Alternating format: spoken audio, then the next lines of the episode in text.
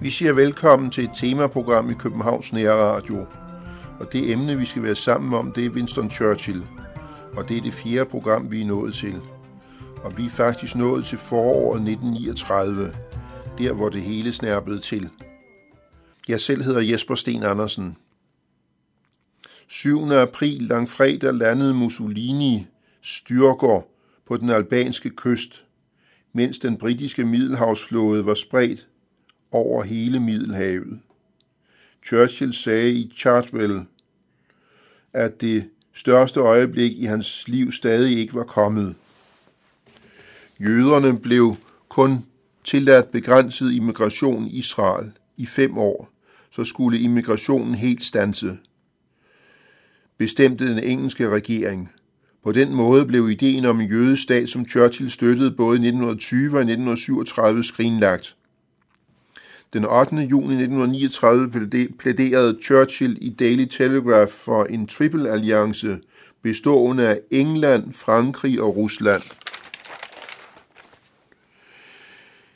I sidste uge af juni sendte Churchill en bog på gaden, der indeholdt 54 avisartikler. Step by step.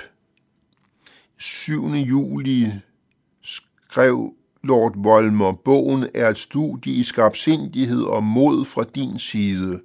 England skylder dig mange undskyldninger. I juli 1939 opstod der et offentligt pres for at få Churchill og Eden med i regeringen, men Chamberlain ville ikke, da han ikke havde opgivet tanken om fred. Churchill besøgte Maginot-linjen den 5 august. Tyskerne havde stillet et plankeværk op, hvorpå der stod Ein Volk, ein Reich, ein Führer. Som svar herpå satte franskmændene et lige så stort plankeværk op, hvor der stod Liberté, Egalité, Fraternité. Hvis man skal oversætte det, så skrev tyskerne altså et folk, et rige, en fører, og franskmændene de svarede igen – frihed, lighed og broderskab. Så kom der en bilateral pagt mellem Tyskland og Rusland. Churchill ringede til general Ironside i krigsministeriet. De er begyndt, fortalte han, Warszawa og Krakow bliver bombet nu. Krakow tror jeg, den hedder på dansk. Der blev indkaldt til Mobilisering og underhuset blev indkaldt. Churchill blev indbudt til Downing Street 10, hvor Chamberlain ønskede at danne et krigskabinet, hvor Churchill var minister. Krigskabinettet var på seks ministre. Der var ingen tvivl om, at underhusets temperament var til krig. Endnu mere end i 1914, hvor jeg også var med, sagde Churchill. Churchill ønskede at deltage i krigskabinettet men hørte ingenting fra Chamberlain. Et britisk ultimatum til Tyskland blev sendt søndag den 3. september fra London til Berlin.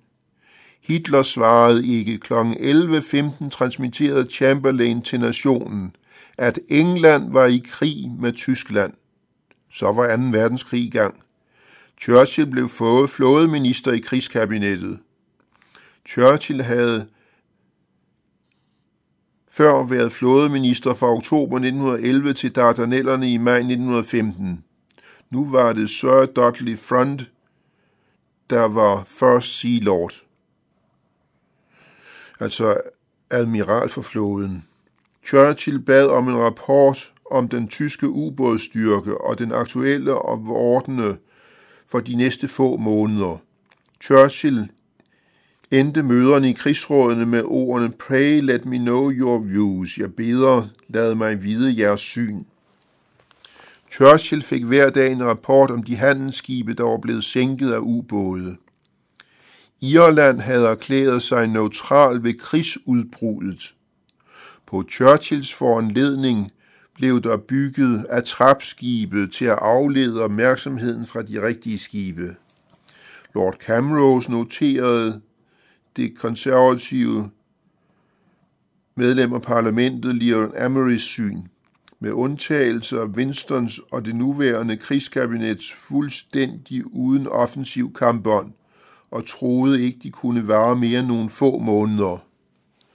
Altså, Churchill var ligesom den, der holdt modet oppe. Den 6. september mødtes krigskabinettet, og Churchill rapporterede, at fem handelsskibe var blevet sænket af tyske ubåde den foregående dag. To tyske handelsskibe var blevet sænket af skibet Ajax den foregående dag. Konvojer og handelsskibe, der skulle udenlands, skulle eskorteres af tre krigsskibe hver.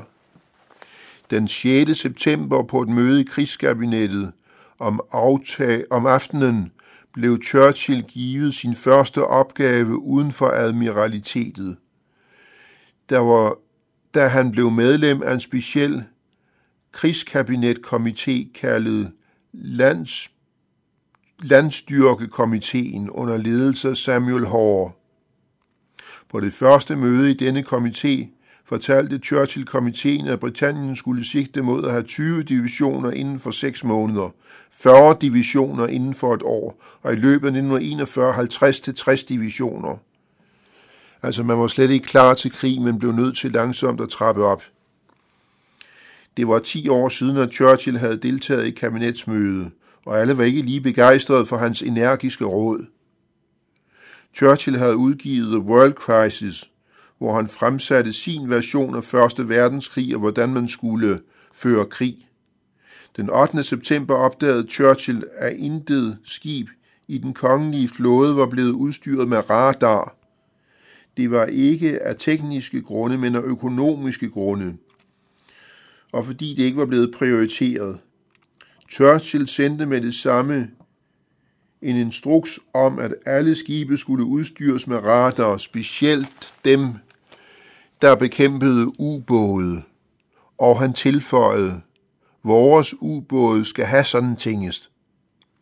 Churchill beklagede sig over, at der var for få destroyere på beding. Han ønskede 50 nye. Leslie Horbelisher fortalte sine kolleger, at han var tilfreds med komiteens forslag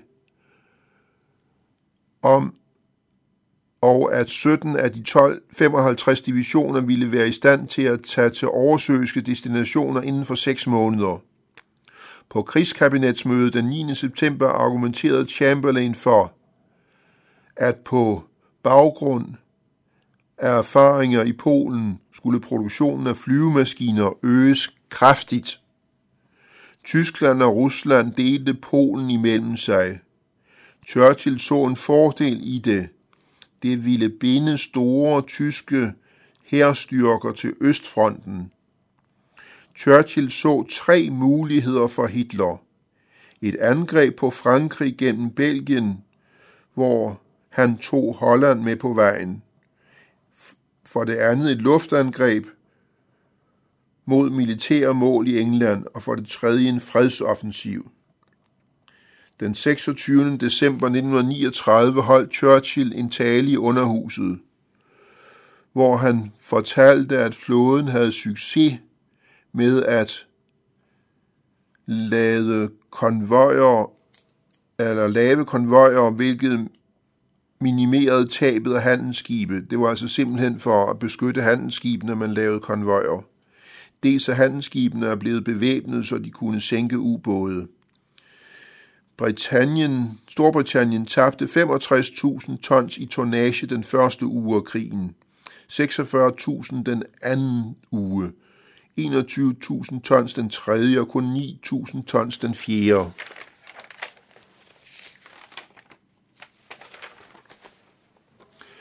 Churchill fik ros for at have holdt en fantastisk tale i underhuset. Hele stemningen i underhuset løftedes. Churchill bragte sig selv nærmere premierministerposten i løbet af de 20 minutter talen varede, end han nogensinde havde været tidligere. Selv Chamberlain sagde bagefter, vi har fundet vores leder. Ja, vi beskæftiger os med Winston Churchills liv, og vi er nået til den 1. oktober 1939. Lord Beaverbrook sagde i anledning af, at Churchill skulle holde en radiotale til befolkningen. Han er den eneste populære figur i kabinettet. Der var dog mange, der var betænkelige ved Churchill som premierminister. Gilbert Fleming, medlem af sekretariatet, sagde, at Churchill havde drive og kampånd, men ville det opveje hans impulsive fantasi. Radiotalen den 1. oktober blev holdt præcis en måned efter, at Tyskland invaderede Polen og krigen begyndte. Der var 2.000 britiske handelsskibe undervejs hver eneste dag. Efter at have erobret Polen og delt det med Rusland, foreslog Hitler nu at forhandle med England og Frankrig. Betingelsen for fred var tysk overherredømme i Central- og Østeuropa. Mens Churchill ikke ønskede at tale med herr Hitler, ville han gerne tale med Italien i et forsøg på at få dem over på britisk side. Den 10. september 1939 blev handelsskibet Magdapur sænket af en mine under omstændigheder, der ikke kunne forklares. Den 18. september blev City of Paris og den 24. september Fryen sænket. Så blev der nedsat en kommission, der fastslog, at minerne havde udløst, eller blev udløst af magnetfeltet fra et hvilket som helst skib, der baseret ved siden af eller over dem. Men, men komiteen, mens komiteen arbejdede, blev endnu 18 skibe sænket. Der var tale om Hitlers hemmelige våben. Ni skibe blev sænket i Thamesens munding på kun tre dage, herunder et hollandsk passagerskib. Den 19. november blev fem skibe sænket, to britiske, et fransk, et svensk og et italiensk. Englænderne arbejdede febrils på at komme med et modtræk. Et magnetfelt foran på skibene skulle installeres. Det første af disse skulle være klar i anden uge af 1940. Den 21. november kunne Churchill rapportere til kabinettet, at minestrygeren Mastiff var eksploderet på Thamesen. Som modforanstaltning søgte Churchill tilladelse til i kabinettet at udlægge flydende miner i Rhinen for at stanse tysk sejlads. Den 22. november et antal af magnetiske miner var blevet lokaliseret. En af dem var, fald, var faldet i mudder, hvor den blev opdaget ved æbbe og undersøgt. To fremspring, som antog sig være detonatorer, blev afmonteret og sammen med minen sendt til undersøgelse. Den 30. november 1939 blev Churchill 65 år. Operation Royal Marine Rhine Mines ville have 10.000 miner klar den 1. februar, sagde Marshal Tedder. På grund af de magnetiske miner var både grækerne og danskerne imod at lade britterne chartre deres skibe. Et eksperiment blev lavet, der nedsatte en trawlers magnetiske felt til en tredjedel. BBC begyndte deres nyhedsudsendelser med lange lister over skibe, der var blevet sænket, hvilket demoraliserede flåden. I Nordsøen var adskillige tyske krigsskibe enten blevet sænket eller blevet beskadiget af engelske ubåde. Forsøgene med at afmagnetisere skibene gik fint og gjorde og de blev gjort immune undtagen på lavt vand. Ved slutningen af september 1939 var Polen blevet delt mellem tyskerne og russerne. I et antal tilfælde låste tyskerne de polske jøder inde i deres synagoger satte ild til synagogen, så jøderne omkom. Rusland forlangte baser i Finland, men finnerne var imod. Nogle englænderne ville have, at England skulle erklære Rusland krig, men Churchill var imod og bakkede russerne op. I 1940 begyndte med afskedelsen af krigsministeren Leslie Hore Belisha, fordi de ledende britiske officerer i Frankrig ingen tiltro havde til ham. Churchill besøgte de engelske styrker i Frankrig i januar 1940. David Leslie Hall Nej, der var David Leslie Hall Belisher, der indførte værnepligt i fredstid, skrev Churchill i et brev til ham. Afskedigelse og, og af Hall Belisha svækkede premierministeren. Churchill sagde, der kan ikke være nogen tvivl om, at kvaliteten af den franske her fik lov til at forringes gennem vinteren, og den ville have kæmpet bedre i efteråret 1939 end i foråret 1940. En yderligere svaghed var, at Maginot-linjen endte ved den belgiske grænse, hvilket indebar et, et slip på mere end 150 miles mellem den, den franske forsvarsværkers nordlinje og Nordsøen. I anden uge af januar nødlandede de to tyske officerer på belgisk jord. Med sig havde de ægte detaljerede planer om en tysk invasion af Belgien. Et særligt problem for britterne var transport af malm fra Narvik til Tyskland.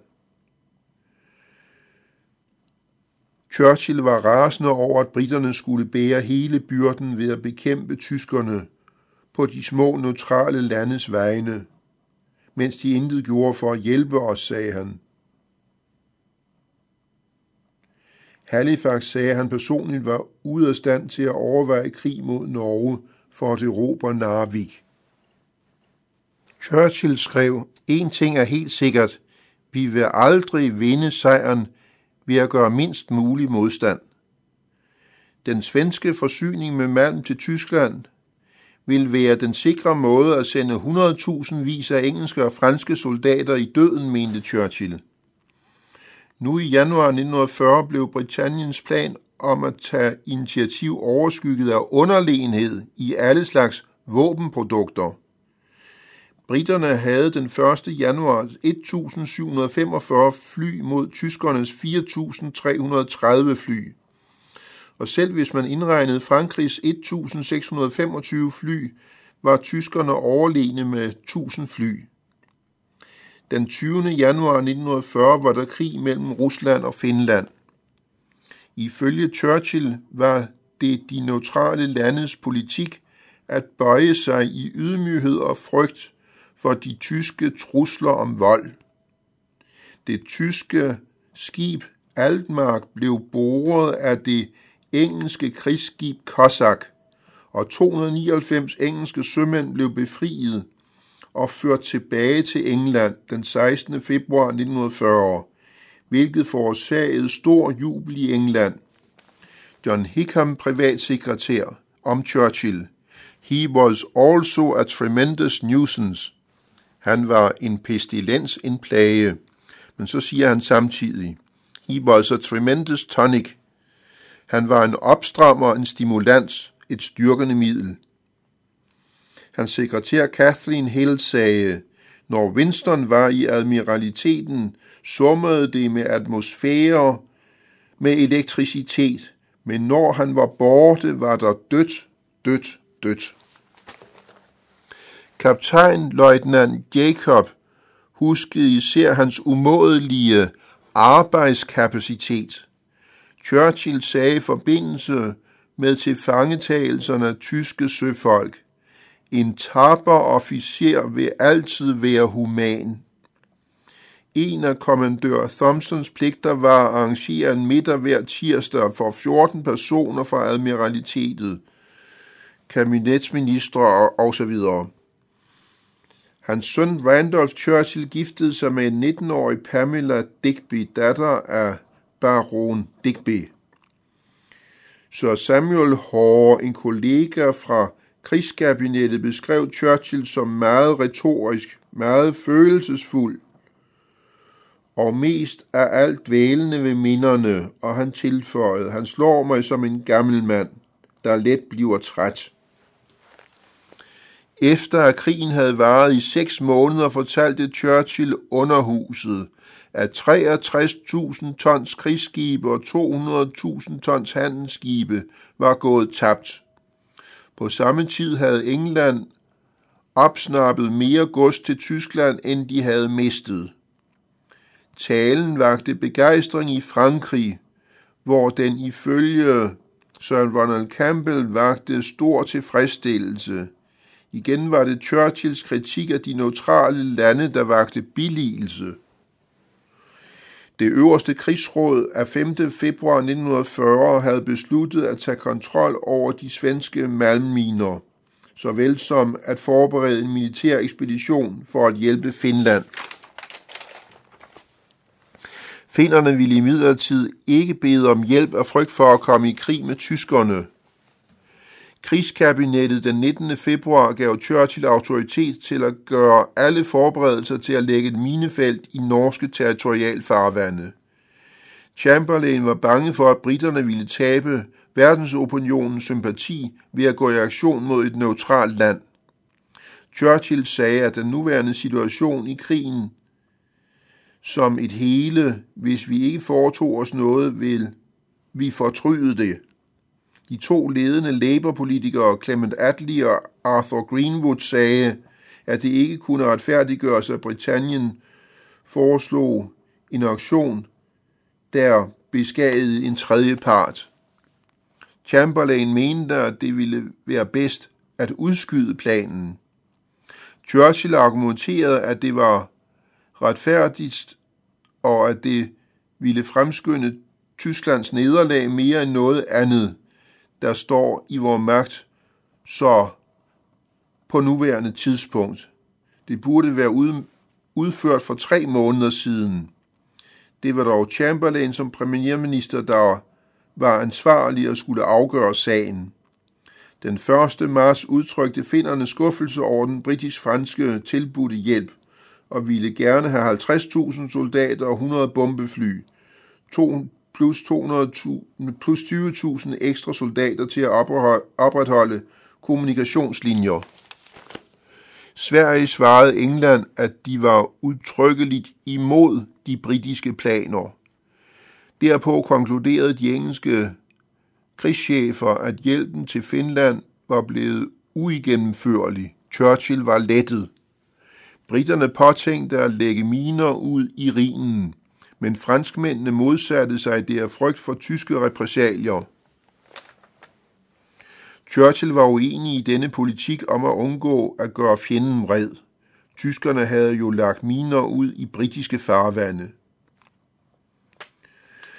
Churchill var bekymret over herrchefernes planer om at angribe Bergen og Stavanger, såvel som Narvik og Trondheim. Øhm, det smagte for meget af et generelt angreb, og han tilføjede, at Stavanger og Bergen lå ikke på vejen til Finland. Chamberlain kommenterede, at der var betragtelig styrke i Churchills argumenter, og samme aften beordrede Chamberlain, at Storbritanniens Skandinaviens ekspedition skulle stilles i bero. Churchill skrev til Lord Halifax, men kun Edward, nu hvor isen vil smelte og tyskerne er herre over Norden, kan vi antage, at de ikke har tænkt på, hvad de skal gøre. Selvfølgelig har de en plan. Vi har ingen. Den 26. marts 1940 Tyskland angreb norske lufthavne og havne fra luften. Hitler havde besluttet at angribe Norge. Det højeste krigsråd mødtes i Downing Street 10, 28. marts kl. 10 om morgenen. Chamberlain foreslog at minere Rhinen og at hindre tyskernes adgang til svensk jernmalm. Det ville kræve en relativt simpel flådeoperation at blokere ruten med et minefelt. Tyskland havde også brug for olie til at føre krigen videre, og han foreslog et angreb på Baka-feltene i Rusland for at paralysere Ruslands økonomi og hindre tysk adgang til olie. Det angreb kunne gøres gennem Irak og Syrien eller gennem Iran. Til sidst argumenterede Chamberlain for at minere norske farvande, hvilket Churchill havde kæmpet for i månedsvis. Det blev besluttet at minere norske farvande 5. april og Rhinen den 4. april. En militær ekspedition var nu et spørgsmål om timing, ikke om princip. Og Churchill holdt sin femte radiotale på fem måneder, hvor Churchill forklarede, at nazisternes vold og brutalitet gik ud på at forsyne Tyskland med det nødvendige til moderne krig. Denne kendskærning kunne føre til en forlænget prøvelse med alvorlige, umådelige konsekvenser i mange lande.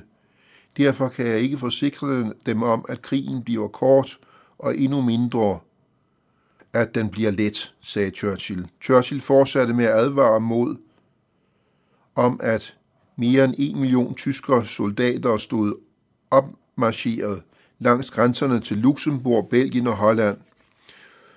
Og på et hvilket som helst tidspunkt kan disse lande underkastes en lavine af stål og ild. Kun fire dage før operationen skulle begynde, blev Narvik i al hast udskudt, og mineringen af Rhinen var i spil. Chamberlain lavede om på sit kabinet. Han blev minister for luftvåbnet, og Chatfield trådte tilbage som forsvarsminister. Anthony Eden skrev i sin dagbog, Winston var ked af det følte lede. Han var ikke blevet konsulteret, kun informeret. Ændringen førte til en øgning af Churchills ansvarsområde, i det han blev bedt om at lede krigskabinettets militære koordinationskomité, fordi han var den minister, der havde længst, der havde tjent i længst tid – i Frankrig blev det udlagt som, at, han, at koncentrationen i dine hænder er en generel kontrol med de engelske væbnede styrker er en garanti for vores fælles sejr. Telegram fra den franske marineminister Campendieu. Der blev holdt møde dagligt med fra 18 fra 8. april til mandag den 15. april om situationen i Norge. Brendan Bracken jagtog i sit brev til, til medlem af parlamentet Josiah Wedgwood den 9. april. Det nye arrangement øger hans ansvar, men giver ham ingen rigtige magtbeføjelser. Winston arbejder fra 7.30 om morgenen til klokken 2 om natten. Churchills datter Sarah rapporterede fra Royal Theatre i Bath, hvor hun var skuespillerinde, at folk kom op til hende og tog hendes hånd og gratulerede hende og smilte til hende, alt sammen på grund af Churchill. Der kom melding om troppekoncentrationer fra tysk side i Rostock ved Østersøen reddet til at gå i aktion i Skandinavien. På grund af fransk modstand blev mineringen af Rhinen udskudt, mens mineringen af norske farvande blev udsat tre dage til den 8. april. Churchill blev sendt til Paris for at overtale Daladier, fransk ansvarlig forsvarsminister, men det mislykkedes, så operationen Royal Marine måtte udskydes. 4.000 miner var reddet til at minere Rhinen med. Mineringen af norske farvande var begyndt den 8. april, men en tysk styrke var på vej. Erik Siel rapporterede, hele den tyske flåde synes på vej til Narvik. Ved midnat stod det klart, at en ny fase af krigen var begyndt. Klokken 5 om morgenen stod det klart, at tyske tropper havde besat Danmark og var ved at invadere Norge. Det er altså den 5. klokken 5 om morgenen den 9. april 1940. En tysk minister krævede hele Norge overgivet til tysk administration – Kravet blev afslået, fjendtligheder brudt ud. Bergen blev besat, den tyske regering evakueret fra Oslo, Norges hovedstad. Churchill rapporterede til krigskabinettet, at britiske destroyer dækkede mundingen til Vestfjorden for at stanse fjendetransport i at nå Narvik. Ved middag den 9. april stod det klart, at mindre tysk styrke var landet i Narvik, som var, en vigtig som var så vigtig på grund af jernmalmen. Churchill ønskede at sende tropper til Narvik for at befri Narvik fra tyskerne. Oliver Stanley, krigsminister, mente, at det var vigtigt at besætte Trondheim og Bergen. Hvis man ikke besatte Bergen, var det vanskeligt at se, hvordan norsk modstand kunne fortsætte. Kl. 21.30 rapporterede Churchill de, de militære til den militære koordinationskomité, at Narvik holdtes besat af seks tyske destroyere og en ubåd og 3-4.000 mand. Vi kan faktisk ikke nå mere. Klokken de 45 minutter er gået. Vi bliver nødt til at, til at stanse her. Jeg, jeg hedder Jesper Sten Andersen, og jeg siger tak til lytterne, som er fulgt med indtil nu.